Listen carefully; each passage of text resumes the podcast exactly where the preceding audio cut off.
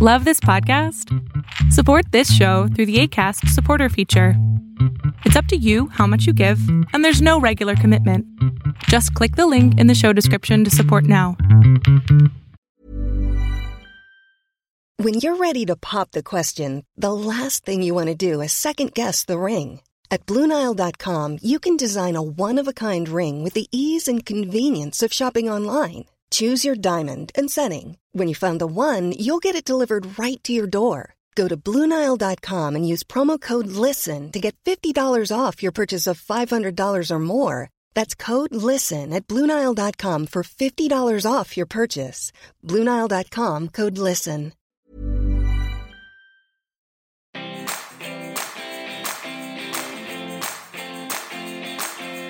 Welcome to the Healthy Gut Podcast with Rebecca Coombs, the place where you can learn how to achieve a happy, healthy gut. Here's what's coming up on today's show. Hey guys, before we start today's podcast, I want to share some of the exciting news with you about my forthcoming trip to the US to launch my US editions of my cookbooks. Now, as you may well know, I am going to be touring around the country doing multiple events.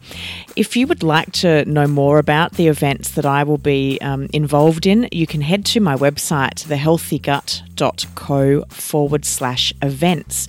And there you will see the listing of my events as they become available. Now, I am um, very busily locking them all in, but I can share with you the dates that I will be in each city. So, LA, I'm going to be with you on the 19th and 20th of June. San Francisco, I'm with you on the 21st and 22nd of June. Portland, I'm with you for a whole weekend, and we have some amazing things organised with Eight Hearts Medical Centre. And I'll be there from the 23rd of June, um, leaving on the morning of the 27th of June.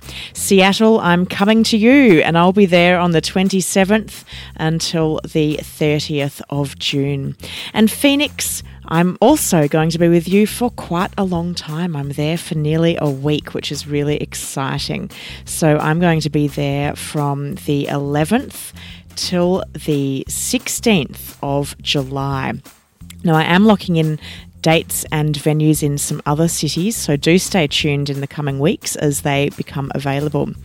In Portland, we have some really great events coming out. We're looking at cooking demonstrations, live podcast recordings, SIBO workshops, and more with Eight Hearts Medical Centre.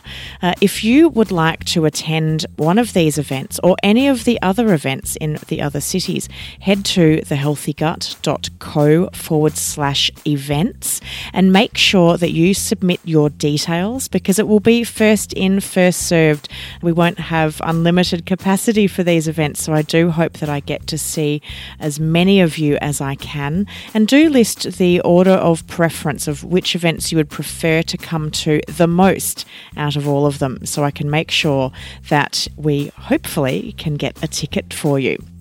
And if you know anybody who would be interested in joining forces with me to put on an event in your local city or have me as a guest speaker come and speak to you in your local city, do let me know. Simply drop me an email at rebecca at thehealthygut.co. Now, the other exciting news is all around my US editions of my cookbooks.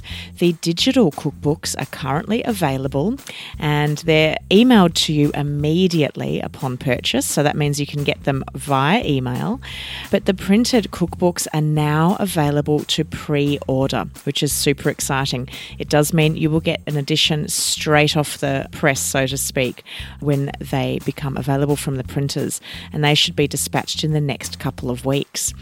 So, if you would like more information on either the e cookbooks or the printed cookbooks and you are based in the US or Canada, then head to sibocookbooks.com and you will find more information there and how you can order a copy for yourself.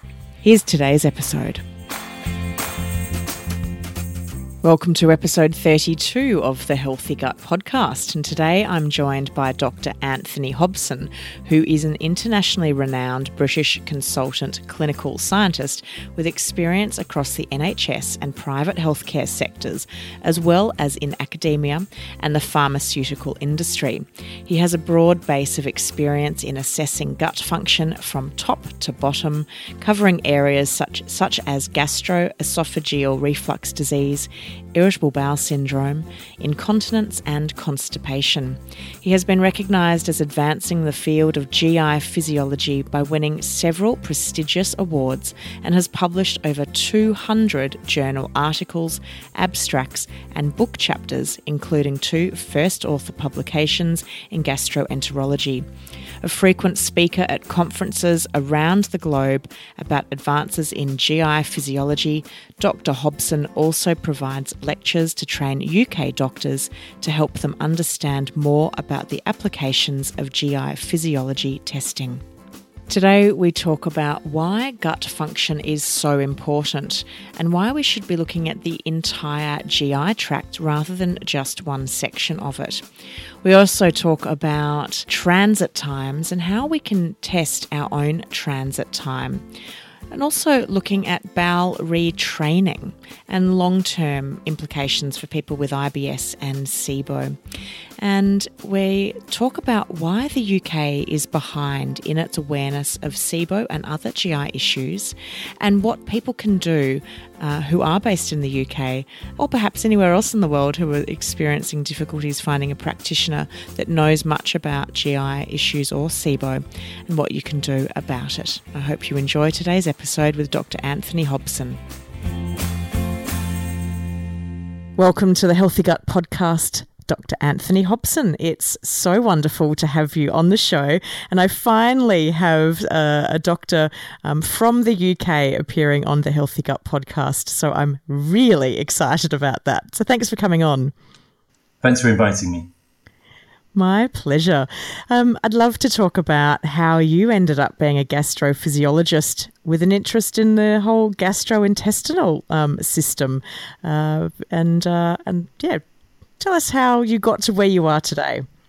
Uh, by accident, mainly. Um, my two loves when I was at school were sports and science, and um, I really would have liked to have been a footballer or maybe a golfer. But um, when it became apparent that that wasn't going to happen at the ages of about 18 or 19, then um, I wanted to look at something that um, you know really stretched me in terms of, of science. And there was a scheme at the time, a training scheme, um, which meant that you worked in hospitals uh, for three days of the week with patients, and uh, whilst then attending university and, and doing academic work.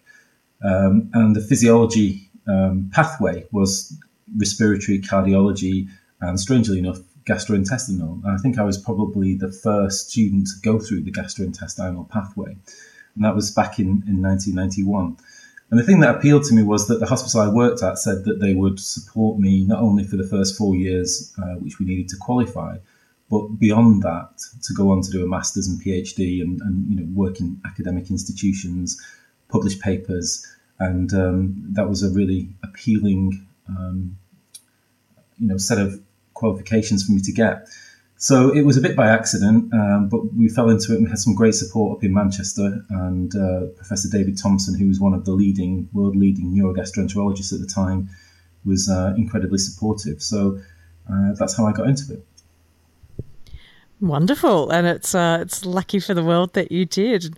You were recently, uh, or somewhat recently, out in the states. Um, uh, speaking at the Cedars Sinai SIBO event, and uh, and I know that um, from un- unfortunately I wasn't able to attend. I would have loved to have been there, but there was definitely a lot of interest in in what you were saying, and uh, and I hope that you enjoyed being out there as well. Well, for that actual event, I was um, speaking to them from where I am now today in the UK, but I followed that event up and went to spend some time at Cedar Sinai and just talk through some of the issues um, that were discussed during that day, just so I felt comfortable and up to date with what was happening in the US. There's a big effort in the US to, to develop a consensus around SIBO. and uh, you know I want to try and spread that message in the UK. So um, it was fantastic to spend uh, a day with uh, Mark Pimentel and uh, Ali Rezaie. Um, and we spent uh, a couple of days talking about our own research that we've just finished in, in the UK. So that was a really good opportunity to be out there, and I hope to go again soon. Yeah, definitely. Um, one of the things that uh, that I I know firsthand um, from my own experience of living in the UK for seven years was um, the fact that uh, experiencing digestive discomfort, and now that I know it was SIBO that I was experiencing, it just wasn't even on the radar. Even um, getting the classification of irritable bowel syndrome wasn't even really talked about. Um, and I was in, I was there for the majority of the 2000s, um, 2001 to 2008. Um, it was really difficult to get any kind of support around gut you know gut health and gut function. I hope that it has improved from when I was there. Um, but, but, what's your take on on how things are going in the UK in terms of medical support for people suffering from gastrointestinal uh, disorders and distress? It's a bit of a perfect storm, to be honest, in that gastroenterologists in the UK at present don't actually have functional bowel disorders as part of their training so they get trained in nutrition and endoscopy and inflammatory bowel disease, but there's no formal module about IBS or, or other functional symptoms. So anything they pick up is usually if they work in a hospital that has a special interest in it, um, or you know if they, they have a special interest in, and seek it out. So even though 40 to 50 percent of the patients that they see will have these disorders, um, it's it's amazing that there isn't any formal training. But we are trying to change that. So I sit on the neurogastro um, committee representing GI physiologists for the um, for the BSG. And recently we held an event. It was a kind of a trial event in uh, the Midlands um, to get trainee gastroenterologists uh, to focus more on functional disorders, how to diagnose them, how to treat them. And it was incredibly successful. So there's about 25 young trainee doctors and they were the feedback was amazing from them. You know, why haven't we had this before? So we are making some progress now at kind of national level to try and improve that training pathway and offer those courses. And we're going to take that training program around the UK so that more people can experience it and hopefully officially slot it into the to the BSG, which is the British Society of Gastroenterology uh, training program. So we're starting from a quite a low level, which is amazing to me, um, but we are putting things in place to try and improve that. Oh, I'm so excited to hear that, and that will just benefit so many people. Uh, so that you know, when they do go to their doctors or their gastroenterologists, that uh, they're hopefully in the future getting some answers as to what's going wrong. Can you just give a description around what um, is a functional disorder of the GI tract? So, most doctors will want to rule out something structural or inflammatory. So, if there's going to be something like a diverticulitis or um, pseudo obstruction or inflammatory bowel disease, that's what they'll test with endoscopy and stool tests and, and, and so forth. And when all of that comes back normal, then the diagnosis is a functional one. And, and what does that mean? I mean, functional has a bad press, but you know, for us, we think a functional diagnosis is is a positive step uh, to the pathway to, to good treatment. Um, so the analogy I always use is that the car looks nice, but it's not driving very well, um, and therefore you have to do complementary tests that measure how the gut is functioning, as opposed to just looking for inflammatory events that that can be treated. So um, that requires um, the use of new technologies to look at digestive function, to look at motility, to look at pH profiles. And that is complementary to what you can see with tests like endoscopy. And I think that um, it's great seeing the, the tests uh, and the science that's evolving for in order for us to really explore more around the function of the gut.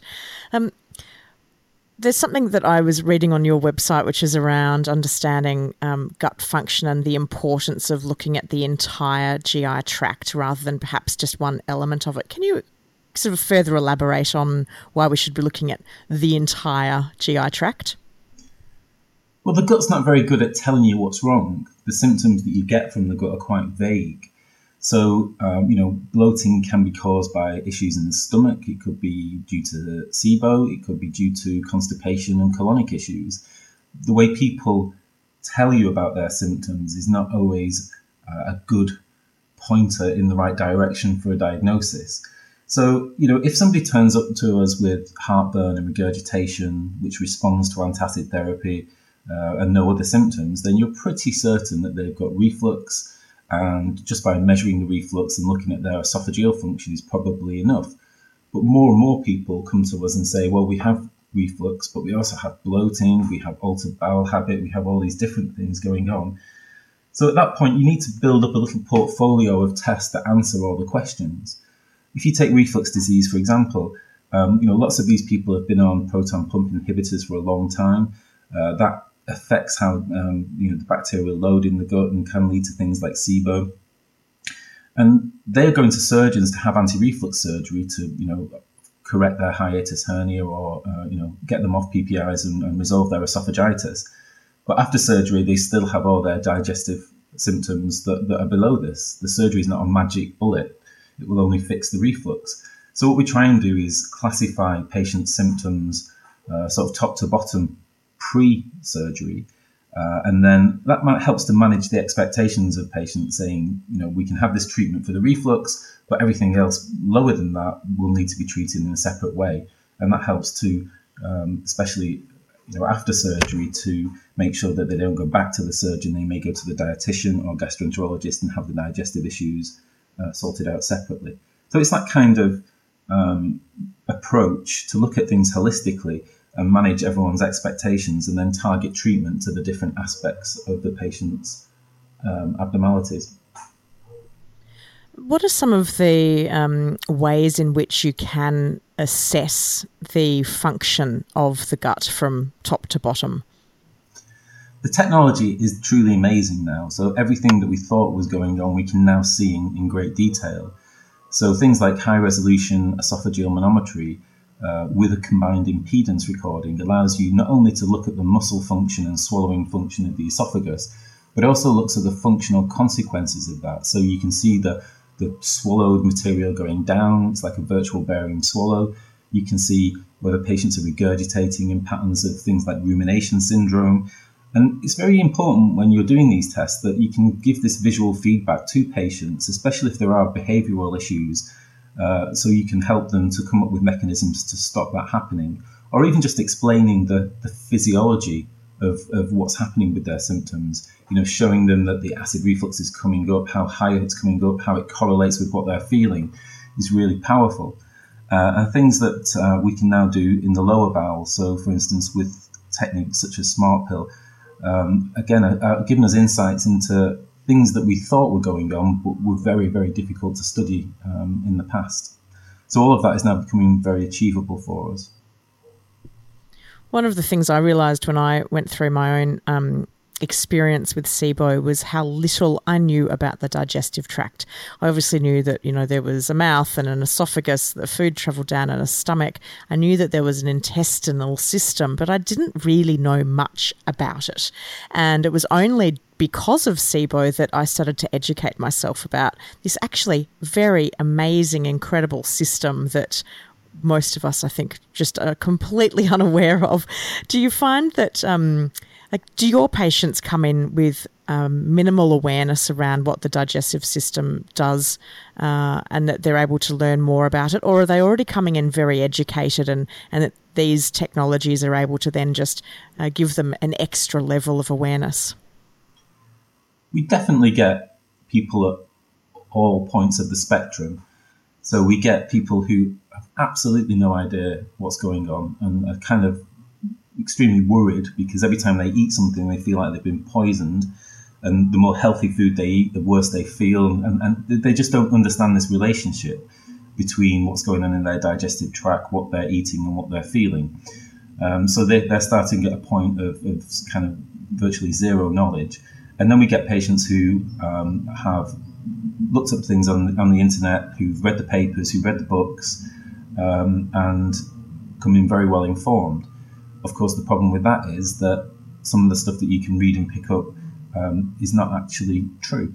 so we um, it, it, can be quite challenging to um, debunk the myths, and of course, we don't have all the answers. We have to be very careful that anything that we talk to patients about, uh, anything that we do regarding testing, is based on the best practice and, and what is proven, and we're constantly updating our uh, methods and uh, the, you know the way we do things uh, to make sure that we are applying what is universally, or at least the, the consensus is the right thing to do. And we're very open to add things and to take things away when, when those things are, are either proven or debunked. So it's a bit of a partnership, really. Um, we're there to try and help educate patients, um, and also we're the clinicians that, that send patients to us. Um, so when we do our reports, for instance, we try and be as helpful as we can to answering the questions that are most important to patients, uh, and also to try and guide um, doctors into, you know, if they're not fully aware of, of, of, what the results mean, to try and help support them and educate them as well. So it's a real team effort between us all to try and move this field forward because there are certain things that are well accepted and there are things that are in development, and I think we have to all move in that direction. I know that for many of my listeners, and, and I fell into this category myself, that once I became aware of my condition, I went obsessively onto the internet to research everything I could about SIBO and, and my gut and all the rest. Um, and one of the things I realized was there was a lot of uh, mis or half truths or misinformation and half half truths out there. Blogs written uh, by people that had kind of taken an element of of something and perhaps interpreted themselves. What are some of the myths that that um, your patients might read or, or see on the internet that you just it drives you crazy that you'd love to debunk? So it's hard enough to get a consensus about SIBO. Um, and for me, it, looking at it from a physiology point of view, it makes perfect sense that some people will have gastroenteritis or be on um, proton pump inhibitors and have bacteria in their small bowel that interferes with their, their digestion. So the gut bacteria start to break things down before they have chance to digest it. That makes sense to me. I can I can understand how that works. But even that um, is, is a lot of gastroenterologists struggle to um, see that that's a condition, and I think that's because the methods of testing are, have been seen as unreliable, and the methods of treatment um, are, are, not easy. But the things that drive me a little bit mad, um, because it's very hard to prove them, and I am taking steps to try and um, alleviate this. The three things that people will come to see me about will be leaky gut, low stomach acid, and candida. And these things tend to take hold, and they may, may well be true. You know, gut permeability may be changed in some people um, and people may be producing less stomach acid, and some people may have candida, but it's very hard to, to test those things. So that's the thing that, that, that, makes it difficult for me because I don't yet have the tools at my disposal to test those things objectively. But we are working on things looking at gut permeability.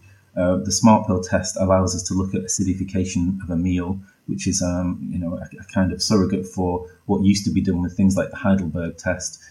Um, and and, and obviously uh, working on new tests to look at, at, things like candida.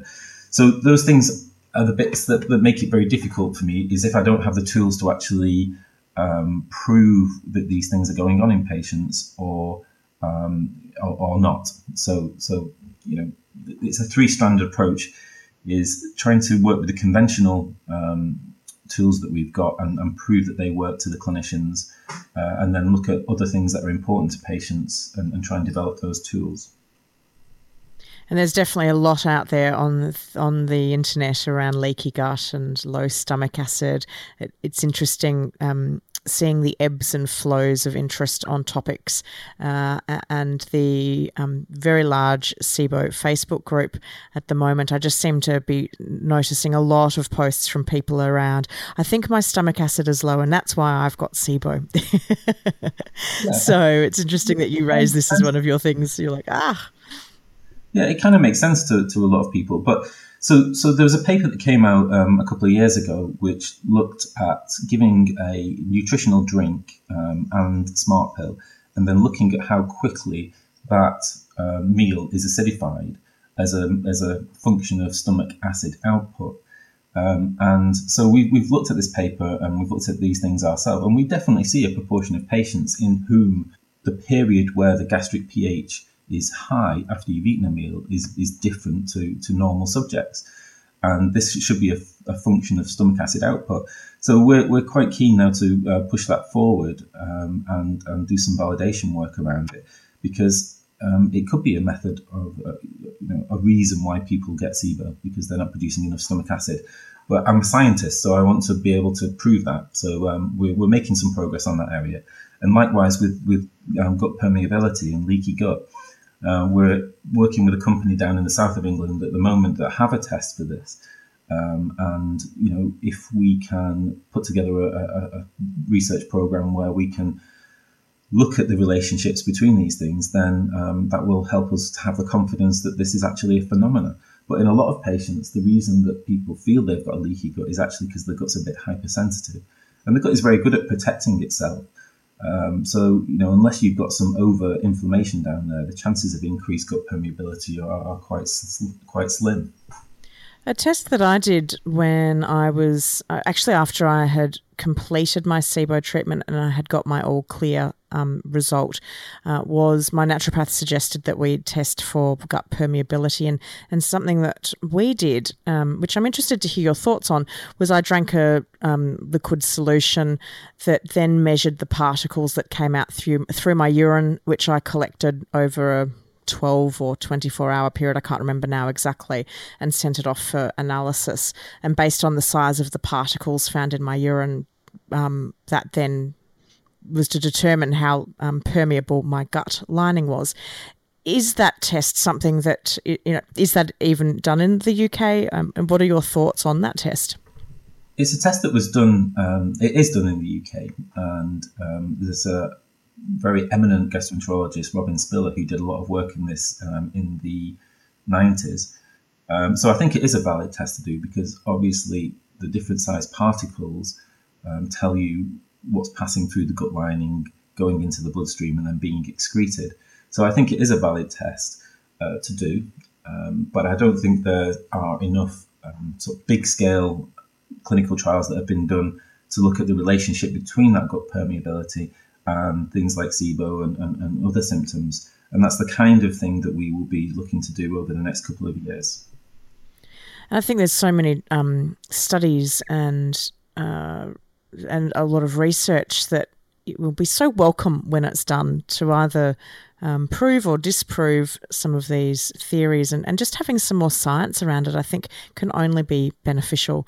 We've talked a little bit about the smart pill, and I'd, I'd really love for you to share with the listeners around what it is, in case anyone listening has never heard of it before, and how it works. So, this is quite an old technology back in the um, even in sort of the 60s and 70s, people were swallowing these capsules on the ends of pieces of string.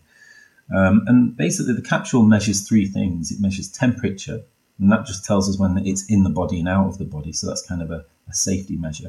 It measures pH, so it looks at the acidity profiles throughout the gut, and it measures pressure, so you can look at contractions and different patterns of contractions. And it was my colleague Mark Scott who uh, done some of the validation work um, when they were developing this new version of the capsule um, that, that brought this to my attention. And previously, if you wanted to look at these things, it would take many, many hours. You would have to do um, some radiological exams. You would have tubes in, and it would be really unpleasant to get all this information. Where with the smart pill, what you do is you eat a test meal, uh, which in most cases is a cereal bar full of all sorts of nasty sugars and, and things like that. Um, and then you swallow the capsule. And then that gives you some information about, as I said before, how the stomach acidifies a meal, so how it behaves when it's got food in it. And then as the food uh, gets liquefied and empties into the small bowel, then you start to get the um, stomach's natural contractions, so the cleaning contractions called migrating motor complexes, and they start to come into play. So it tells us something about fasting activity. And it's only when those big contractions come that the uh, capsule can be pushed out of the stomach into the small bowel. And then it traverses through the small bowel, um, and the small bowel has the highest pH in the body. So by the time it reaches the uh, distal small bowel, then the pH is usually about 7.5 um, to 8. And then the really interesting thing for me, which has been the focus of my research recently, is what happens when it pops into the proximal colon, so into the cecum. So the cecum is this kind of second stomach where all our undigested material goes, and bacteria ferment all this undigested material, and we get some nutritional benefit from that. It keeps the gut healthy. But When it becomes excessive, that's when you get all of these symptoms of bloating, distension, loose bowel motions um, and we've really not been able to look at that before. And uh, my research recently has really shown that this is a problem in patients with uh, bloating, uh, distension, loose bowel motions, SIBO. And our recent clinical trial, which is just being um, analysed at the moment, uh, has, has reinforced how important that is. And then once this proximal colon issue has resolved, then the capsule moves through the colon um, and tells us whether the transport through the colon is normal as well. So that can pick up things like slow transit constipation, um, for example. So it's a really simple test. As long as you can swallow the capsule, which is quite big, it's like a big um, vitamin capsule. Once you've swallowed it, you clip on a little um, recording box and, and you go out of the unit and have your normal activities. So it's quite a physiological test in that people are in their own environments. And most people pass it within one to two days, but I think the record for us was nine days of a, of a lady who was uh, just trying to prove the point that she was really constipated. So the capsule can last for up to 16 days, but after about three or four days, we usually get people to take a, a gentle laxative if they're not passed it naturally. So it's been a really useful tool for us, and we've published quite a few papers on it. And our recent clinical trial, um, we've just had a couple of abstracts accepted both for the Digestive Diseases Week in, in America and in uh, the BSG in in, uh, in the UK. So we're making progress with that. It's so interesting, and it just makes me think of uh, when you know, as a child and seeing all this kind of science fiction stuff, and now it's a reality, which is wonderful. So, is it is this going to be the new way of testing for the migrating motor complex? Well, there are pros and cons to Smart Pill because it's not a fixed point. Then um, it basically is a bit like a surfboard. In the stomach, it picks up the migrating motor complexes really quite nicely because it's trapped within the stomach at that point. Um, but if you, say, for instance, have a catheter in the small bowel, you can look at the patterns of migrating motor complexes in much more detail. So that would still be the gold standard. If you thought that somebody had disordered small bowel motility, then putting a tube in, having it fixed, looking at a section of the small bowel and looking at the frequency of migrating motor complexes would be the preferred method, albeit a little bit unpleasant. Um, but what you can certainly do is to see these patterns of contractions, whether there are more contractions or less um, in, in patients. Um, you know, do so when you eat something, for example, you should get a different pattern of, of contractility, so we can pick that up and again, we're just finishing a, a really big study in about 200 healthy subjects looking at these patterns of contractility so we can compare with our abnormal database. So I don't. There are limitations to what Smart Pill can do, uh, but I like to think that we are validating the, the things that we can do with it to an extent where we'll be able to look at different patterns of contractions. Um, so you know, if people have too few contractions or too many contractions, how that correlates with with symptoms all of that data we're trying to extract from our, our database at the moment. And I found it very interesting um, listening to you talk about the um, the area of the large intestine that acts like a second stomach, and that that can often be a, a problem area for people that are experiencing a lot of gas. Um, and it was also, uh, I think you said diarrhea. Yeah, so this I'd never really. I mean, my first part of my career was been looking at upper gut function and looking at how the stomach works and how reflux comes up into the esophagus and how it's cleared and how things empty from the stomach. And I've never really given any consideration to the cecum. It's just this kind of slightly dilated part of the colon. Um, it's got an appendix just wobbling at the bottom of it. And I don't think anybody really, because it's quite hard to get to, I don't think many people had given it much thought. But um, if you think about what happens, say, for instance, with people with lactose malabsorption, the lactose should be cut in half by the enzyme lactase and get absorbed in the small bowel. But if you don't produce enough lactase, then this um, this sugar gets into the proximal colon, where there's huge numbers of bacteria. And if you can imagine, I always think of this idea of like a demijohn of wine brewing in the corner. You have this body temperature bag of liquid with sugar and bacteria in it bubbling away inside you, producing who knows what kinds of chemicals and, and other things uh, inside. And, and, the bowel is going to get upset from that uh, in, in, many cases. And that's why um, it comes to this point where if it can't absorb any of those sugars or break them down sufficiently, then people will have diarrhea and loose bowel motions.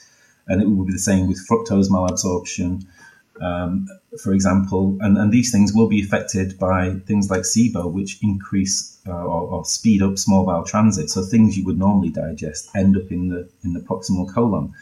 So I remember speaking to um, a colonic hydrotherapist who um, have, they often have really nice insights into um, patients, and they described this kind of fluid that came out as a, a witch's brew, like a cauldron of of kind of loose bowel motion that, that's going on inside it. And it's, it's really not surprising that people feel really quite unpleasant when they eat these things because you will be absorbing some of these, um, you know, products of fermentation and you've got a rich vagal innervation of the proximal colon, which will be making you feel fatigued and nauseous.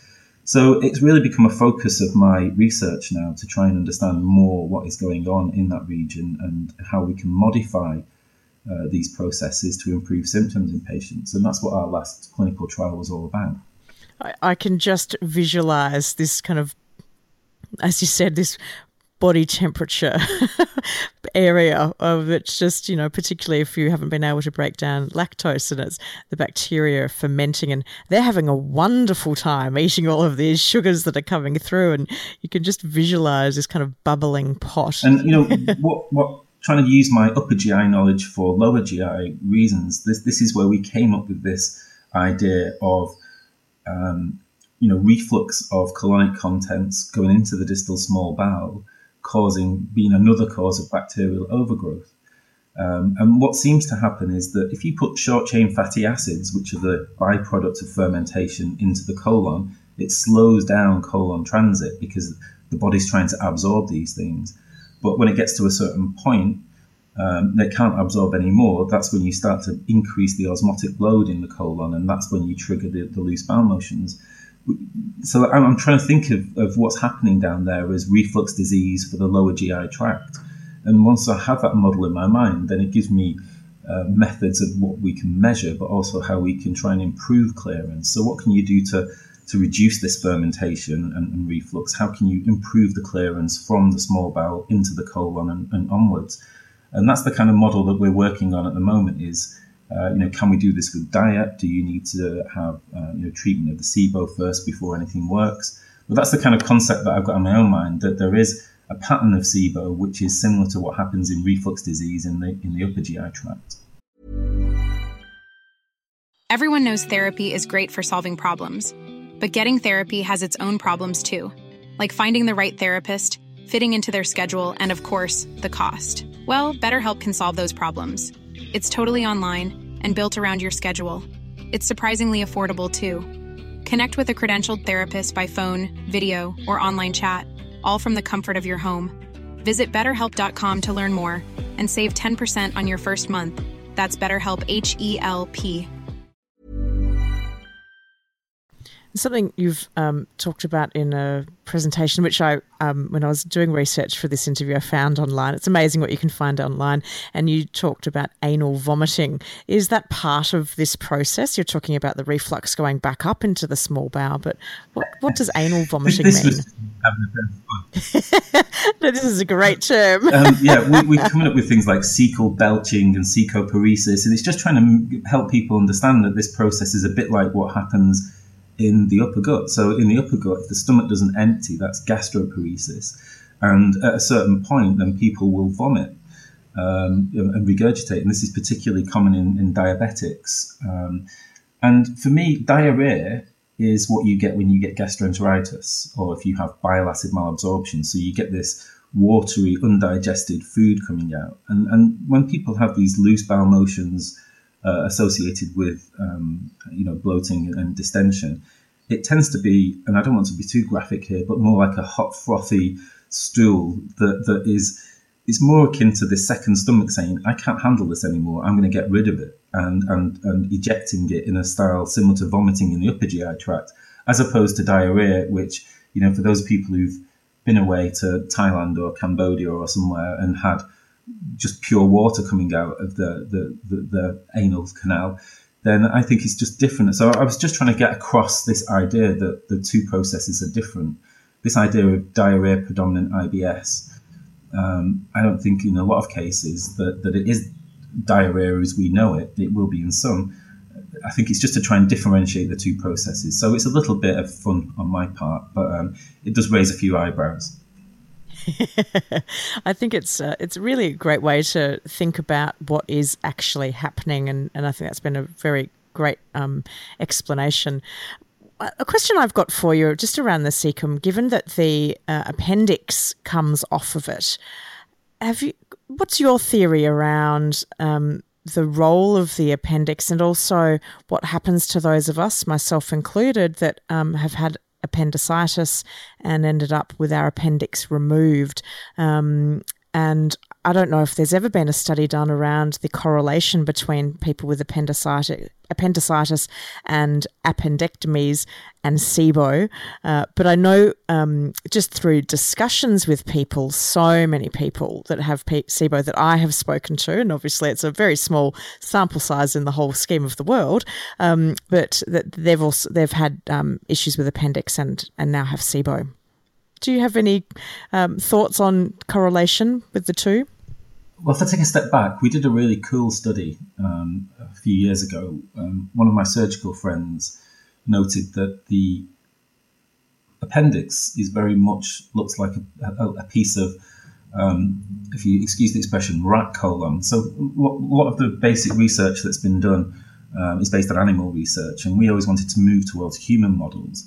But if you look at the appendix, um, it, it has its own, obviously, blood supply, nerve supply, and you know, it gets taken out quite a lot. And what we managed to do at the Royal London with uh, Charlie Knowles was to show that we could, in these appendix that have been taken out, that you could keep them um, and, and measure nerve function and look at all sorts of different things using this tissue. And it kind of brought it home that even though it seems to be a redundant organ, it still has all of the things in it that, that would make it function as a normal part of the bowel. So it's it's there obviously for a reason. Otherwise, we would have got rid of it um, from an evolutionary standpoint. But what it does in relation to SIBO is is uncertain. There are people who think it's a kind of repository of normal gut flora, um, and that after you have had antibiotics or an infection or whatever, that that the bacteria that remain in the appendix then repopulate the, the bowel and go from there. But I'm not certain that's been proven. Um, so I'm not really doing a very good job of answering your question. I think much more needs to be done. But I think there is quite a lot of um, move now to think of non surgical ways to treat appendicitis rather than just whipping it out at the first sign of trouble. Um, and I saw an article about that the, the other day. So I think my kind of long-winded answer is that it's there for a reason. It may be beneficial to have it, but obviously you don't want it to, to burst and cause peritonitis and, and life-threatening conditions. So I think much more work needs to be done to try and understand its role. Mm, I, I, agree, and it's interesting. I, I also read uh, that um, theory that it was a um, a place for excess or bacteria to be housed, and that it would repopulate the bacteria if it was depleted.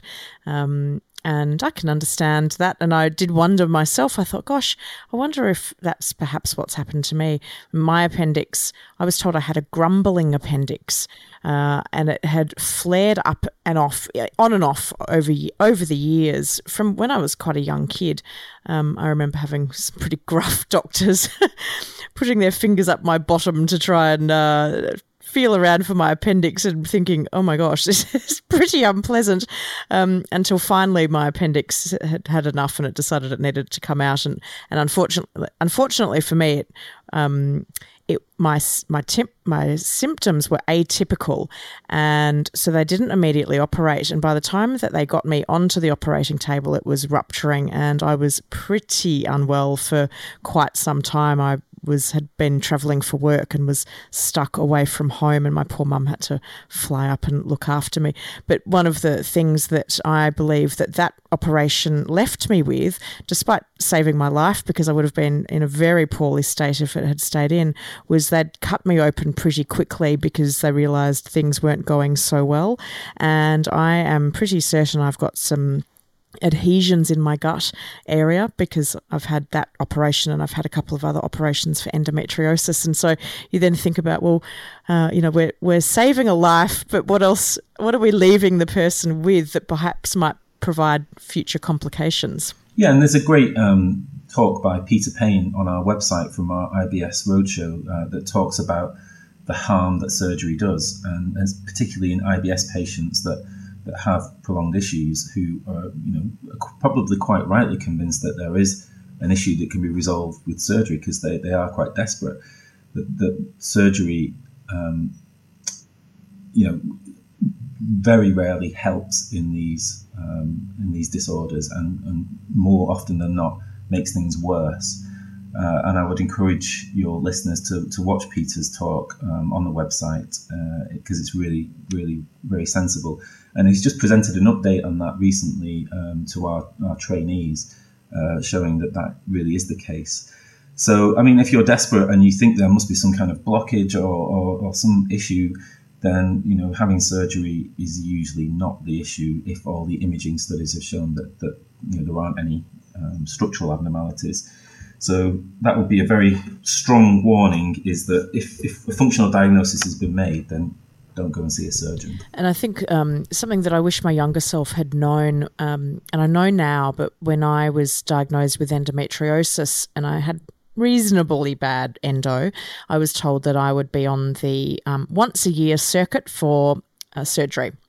And I had three surgeries, I think it was, for my endometriosis before coming across a, a wonderful um, physician actually in London uh, who was a much more holistic approach um, to her patients. And we started looking at the function of my gut, food intolerances, and all the rest.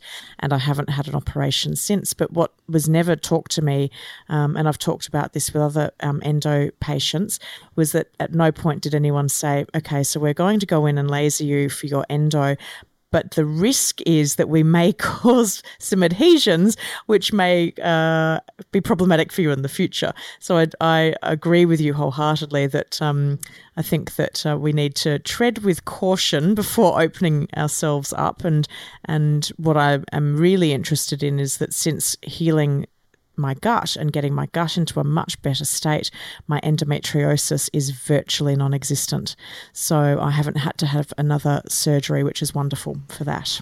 Yeah, and, and that's what we do as physiologists. I mean, going back to um, gastroesophageal reflux, there's a proportion of patients who describe reflux symptoms that actually are due to SIBO. And I've convinced many of the people who refer to us now that if we check for SIBO as well as for reflux, then there is a proportion of patients, if you treat the gut issue, then their reflux symptoms go away and they don't need surgery. And, uh, you know, surgeons are sensible chaps most of the time, and, and ladies, and they, they don't want to have patients where they have bad outcomes. So by, um, you know, using the tests that we have to really um, define what's going on in patients pre-operatively, quite often you can prevent unnecessary surgery, but also point people in the right direction who will benefit from it. So I think that's why it's a real team effort in what we do. Let's talk about testing. Um, what are the testing um, practices that are generally used in the UK to test for SIBO? Now, this causes quite a lot of contention. Um, there are lots of people who don't believe in SIBO. Um, there's an issue around getting the right treatment for SIBO, and we're up against it. But fortunately, the US guys have published a, a consensus document talking about how to try and um, standardize the testing and interpretation of SIBO.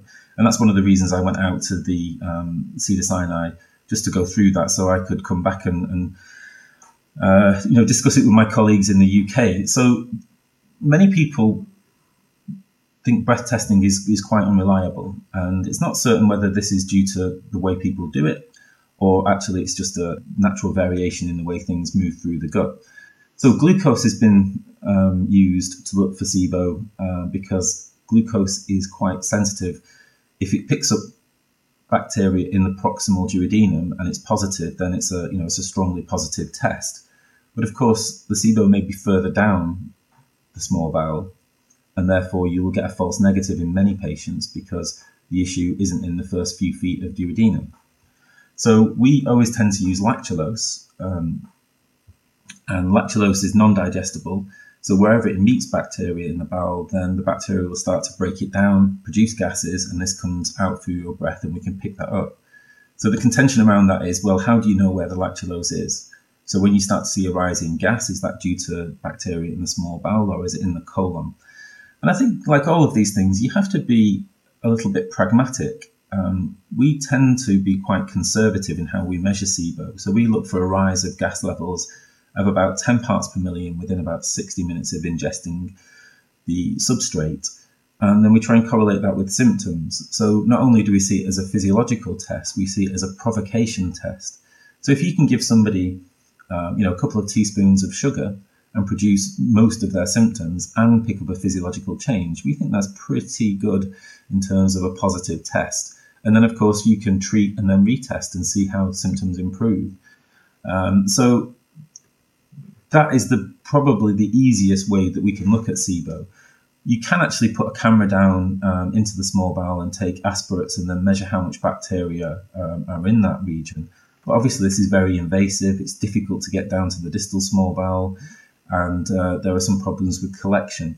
So I don't really think that is always an answer um, unless you are having real problems in treating the SIBO and you need to identify exactly what kind of bacterial organism is in there. So at the moment for SIBO testing, we recommend using lactulose. We agree with the methods used in the US. We think that their um, cutoff points for uh, positivity are a little bit bold in that they look at 20 parts per million within 90 minutes. And I think for a lot of those patients, the um, the lactulose might be in the colon.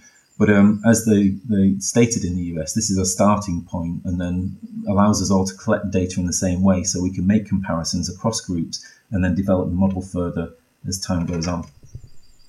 And what about the IBS check test, which uh, um, is very interesting, I think, to be looking at the um, what's happening in the blood with um, with people that have been exposed to food poisoning.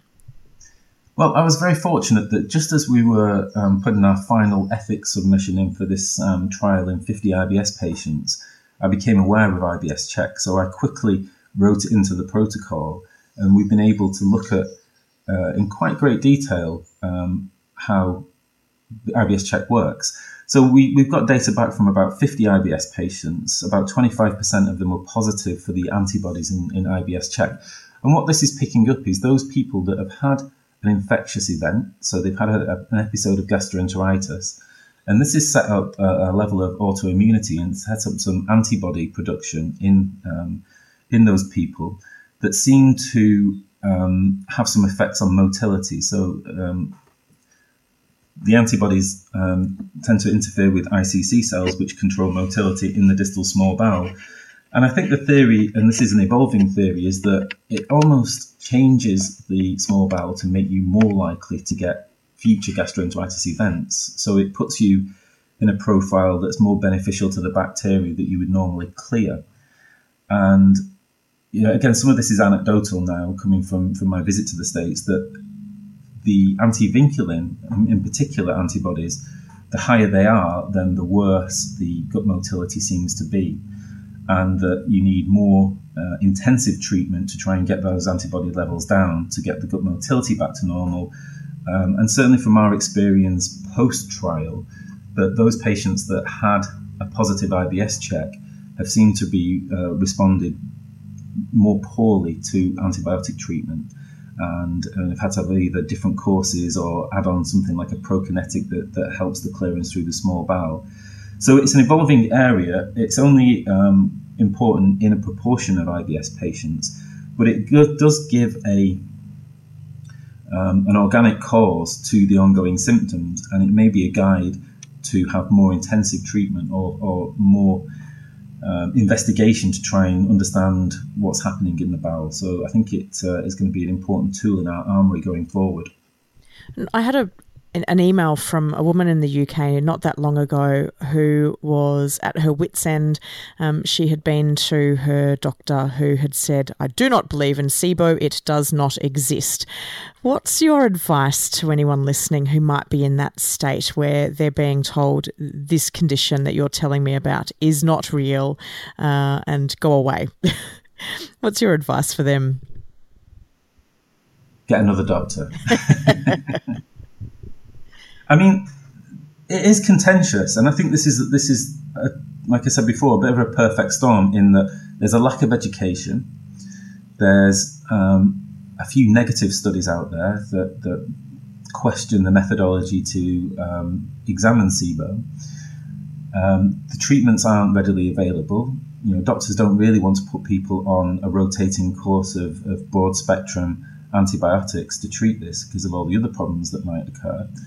But you've only got to look at the uh, the data from the big target trials with rifaximin in the states to show that it does work in a proportion of patients. So I think that the the methodology to identify SIBO and the correlation between a positive diagnosis and a positive outcome of treatment needs to be documented further. One of the slightly disappointing things about the, the target trial was that the breath test data was not used to predict the outcome of, of the, um, the, the, treatment. And I think that would have given a bit more confidence uh, around the two. And I think that's something that we're going to try and address going forward. But you know, if I take there's a there's a really nice young chap on our clinical trial who he'd been away, he'd got gastroenteritis, he'd come back and he had terrible symptoms. And we tested him twice. We did smart pill on him as part of the trial. Um, he had a negative IBS check, but he had a positive SIBO check. And he managed to convince his GP to give him a course of rifaximin. And I saw him a few months later, and he just shook my hand in the street and said, "It's a miracle. I can eat what I want again." And that's the kind of you know happy story that that you, you want um, in patients. And you can do post te- uh, post treatment breath tests to prove that the SIBO is gone or not. So it's about building confidence um, and getting the right treatment. What we're setting up in London and in Manchester is a kind of joined up pathway where we um, have what I'll call um, friendly gastroenterologists who believe in, in the problem. Uh, we have the state of the art testing so we can provide objectivity for that. We work closely with uh, dietitians so that um, post treatment we can implement dietary strategies to try and uh, retain remission of, of, the SIBO. And it's up to us now to provide that outcome data um, over a period of time that will help the conventional medical community buy into this.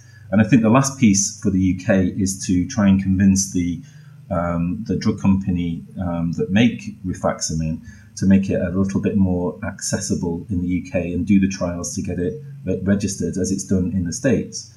I mean, anecdotally, uh, one of the gastroenterologists I saw in, in America said that since rifaximin's been brought into primary care, then referrals for IBS to secondary care in his practice have gone down by about 60%. And you can imagine what a massive cost saving that would be to the NHS. So I think there's a real need to push this forward on many levels, and uh, we're, we're doing our best to provide the infrastructure to do that. Can you quickly talk about the types of treatment options that are available in the UK for SIBO? Okay, so the pathway that we uh, work with, with anyone coming into the, the, the clinic, uh, the advice that we give is, you know, first of all, direct them towards self-help strategies. So things that are on available from the IBS network and, and things like the uh, low FODMAP app on the Monash University. You know, first, a lot of people will be able to, to manage their, their IBS type symptoms themselves. the next step that's recommended in the NICE guidelines is to go and see a dietitian and try and do a, a, you know a directed dietary intervention to try and reduce your symptoms to a level where you um, you know you won't need further treatment. Um, but what we found and, and studies in, in, the states have shown that if you have SIBO, then none of the diets work. You have to treat it. Um, and in the private sector, then it's a little bit more easy for, for people to get their heads around um, paying for a prescription for something like rifaximin, which is obviously the best treatment um, out there because of the mechanism of how the drug works, that it only really works within the small bowel. It shouldn't affect any of the colonic microflora. It's not systemically absorbed. Um, so that's that's where we would go next. Unfortunately, if you are in the NHS, then your GP is unlikely to want to give you a £300 treatment. Um, and that's where the problem, I think, occurs. We can make a firm diagnosis, but then which antibiotic can be used? So some people use augmentin or doxycycline or metronidazole, and it becomes a little bit more um, hit and miss around that treatment. Um, we have had some contact with uh, some nutritionists who've used the uh, antimicrobial herbal supplements um, with some success in some people, but these are still antibiotics as such, so you could still get potential resistance to these uh, uh, these these substances. So the treatment at present is one of the major concerns. Uh, if you can't get access to rifaximin, what do you do? And if you've exhausted all your dietary plans, the elemental diet has been used, um, but again, I don't think that really treats SIBO very well. I think it, it, it reduces the colonic uh, profile more than it would do the SIBO. So I think that's the bit where we need to really work on uh, going forward is to try and rationalize the treatment pathway to make it more convincing for doctors in general practice.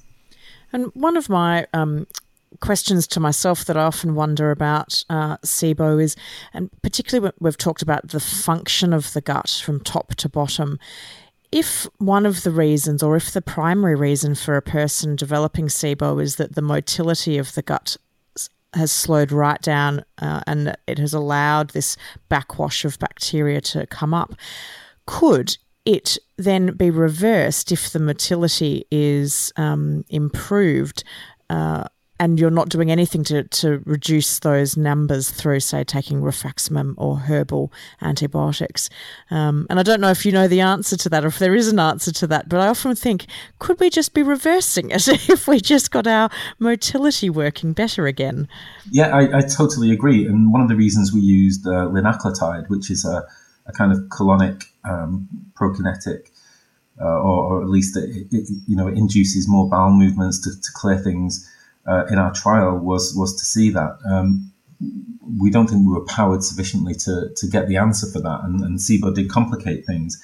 But certainly, um, the consensus in, in the states is that if um, you can, first of all, do two things. One is to give yourself um, the best chance of your migrating motor complexes to work. So that is to have a meal and then wait for several hours before eating again. If you snack all the time, then you're never going to get your natural clearance um, mechanisms working.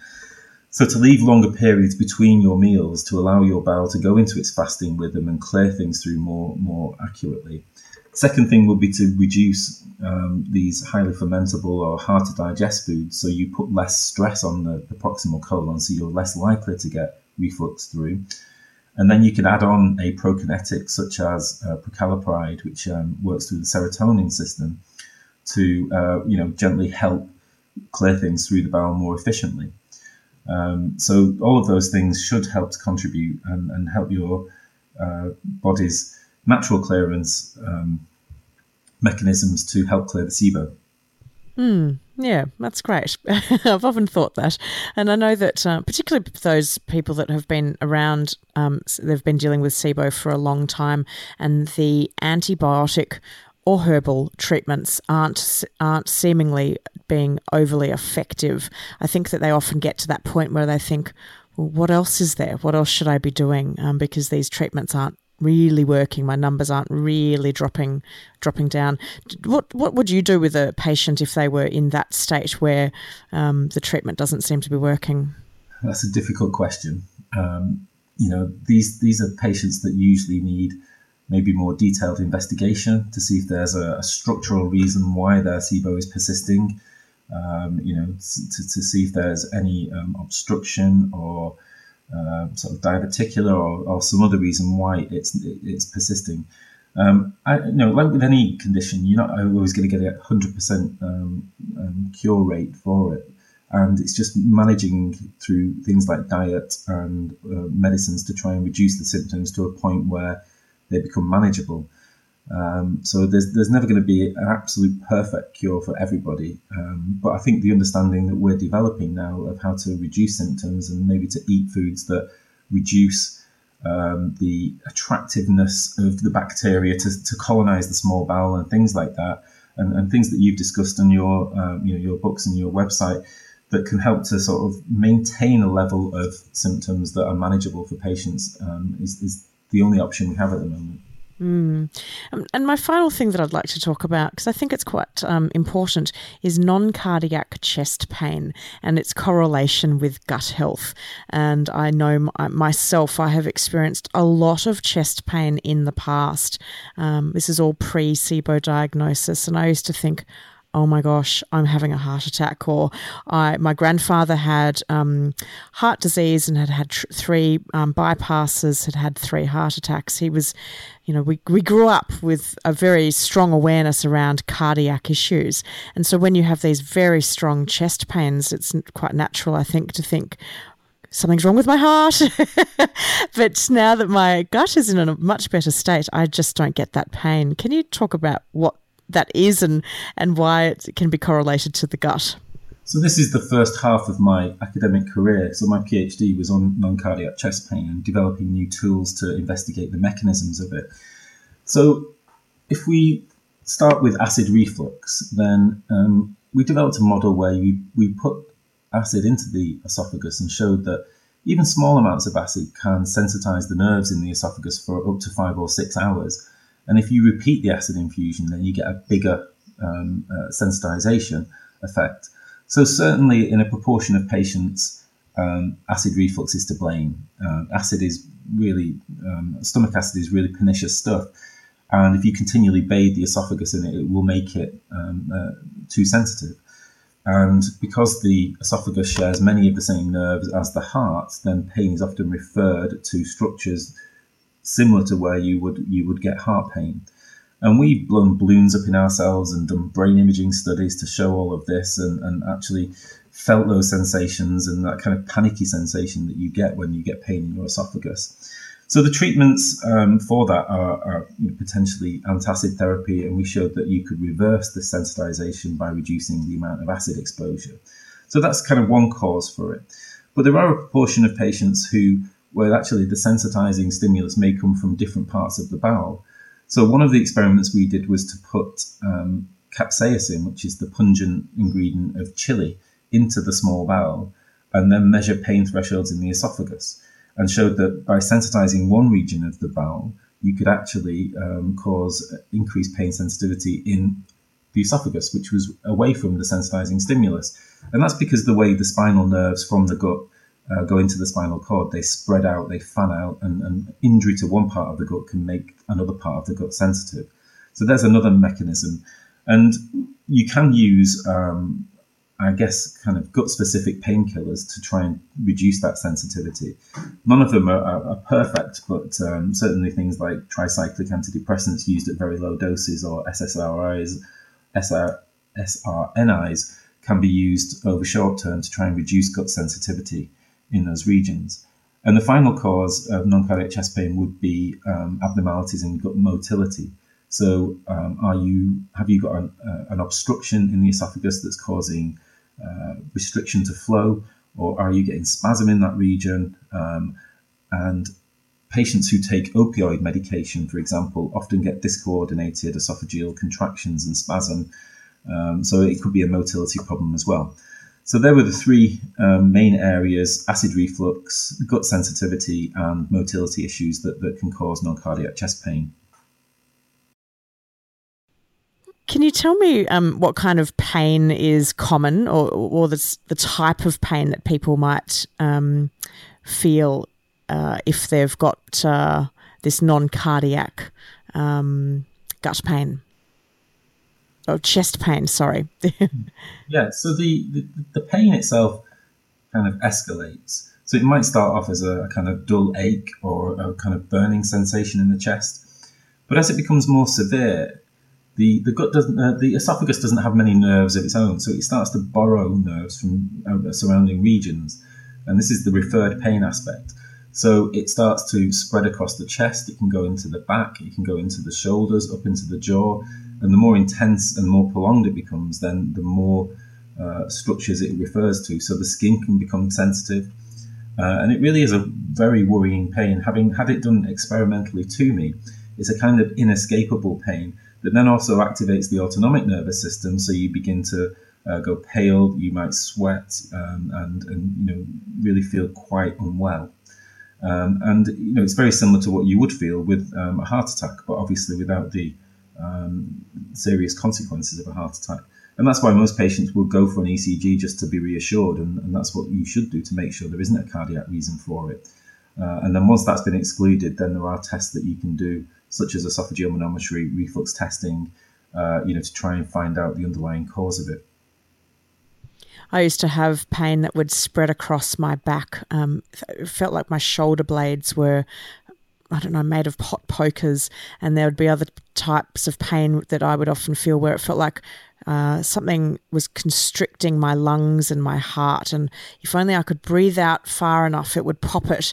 But it was excruciating to do it. And I'd end up doing these very short, shallow breaths, which does not help you to remain calm at all. And the many times that I'd have pain searing up into my jaw um, or down my arm, which you know you, you're, you're, told if it's pain coming down your arm, then that could be very much a heart attack. Uh, but all of that has stopped since clearing up my SIBO. Um, and I did do what you said that many patients do is I've gone and had an ECG done. I've even worn a, a monitor for 24 hours uh, because I was adamant that there was something wrong with my heart. And it came back perfect. so my little heart's fine. It was just all this other pain that was being caused, I'm sure, by um, my intestinal system. Yeah, and and you know it's a bit like appendicitis. It starts off on the wrong side because that's where the appendix develops from a kind of embryological point of view. You only really feel it where your appendix is when the pain is referred to the skin above it. So the gut is is it's a strange um, sort of organism within us uh, and it, it, basically has to give you a non-specific alarm signal when something is wrong, to change your behaviour, to stop you eating, to you know help you help you rest because you can't escape from the pain. Like you can move your hand away from a hot object. So the gut is trying to tell you that something's wrong, and it uses this non-specific alarm system, which um, is, can be quite frightening. It can be. And that's a really great uh, description of it. Dr. Anthony Hobson, it's been so wonderful having you on the Healthy Gut podcast today. If people would like to connect with you, what's the best place for them to, uh, to reach out and connect with you? So we've got um, a website, which is thefunctionalgutclinic.com. And there's um, uh, you know contact numbers and request forms and things like that on the website to get in touch with us. Uh, that would be the easiest way to do it. And uh, what we tend to do is then help people point them in the right direction of, uh, you know, a good gastroenterologist or colorectal surgeon or uh, whoever is the most appropriate. Um, and then we work as a team with those doctors to try and find out exactly what's wrong and, and how we can help them. So that would be the best way to get in touch with us. Wonderful. Well, thank you so much for sparing your time to come onto the Healthy Gut podcast today. It's been my pleasure. Thank you for asking. I hope you enjoyed episode 32 with Dr. Anthony Hobson. If you would like to get the show notes or any of the links mentioned in today's episode, head to thehealthygut.co forward slash functional health, and that's all one word. If you would like to keep up to date with my US tour events, make sure you head to thehealthygut.co forward slash events. And I'll be updating that page every single week as details of my events become finalized. So make sure you keep checking that page to see whether I will be coming to your city. And if you would like to grab a copy of the US edition of the cookbooks, head to sibocookbooks.com. And for anyone living in the US or Canada, you can also get a printed edition of the US cookbooks sent to you locally, which means you'll only be paying local postage, which is super exciting. So those books are now available to pre order, and you can get your hands on a copy straight off the press. So head to sibocookbooks.com to order a copy. I love hearing your feedback, so make sure you leave a rating and review in iTunes. And if you have found this episode to be helpful, don't forget to share it with your friends. You can follow us on Facebook, Instagram, Twitter, YouTube, Pinterest, and Google. Just look for us under The Healthy Gut. Coming up on next week's show, we're joined by Alyssa Tate and we're talking all about visceral mobilization and adhesions. It's a topic that is very interesting to me as I believe that I am full of adhesions. So I hope you find that interesting too on next week's show of the Healthy Gut Podcast. You've been listening to the Healthy Gut podcast with your host, Rebecca Coombs.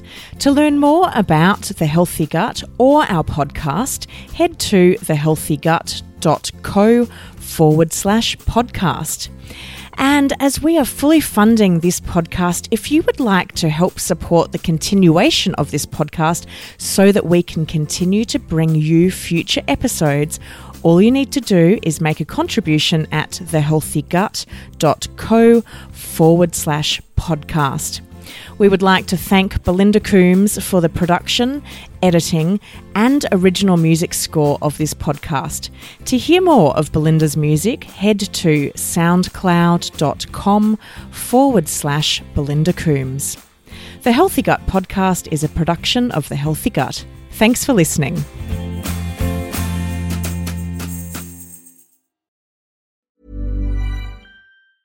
Mom deserves the best, and there's no better place to shop for Mother's Day than Whole Foods Market. They're your destination for unbeatable savings, from premium gifts to show-stopping flowers and irresistible desserts. Start by saving 33% with Prime on all body care and candles. Then get a 15-stem bunch of tulips for just $9.99 each with Prime. Round out Mom's menu with festive rosé, irresistible berry chantilly cake, and more special treats. Come celebrate Mother's Day at Whole Foods Market.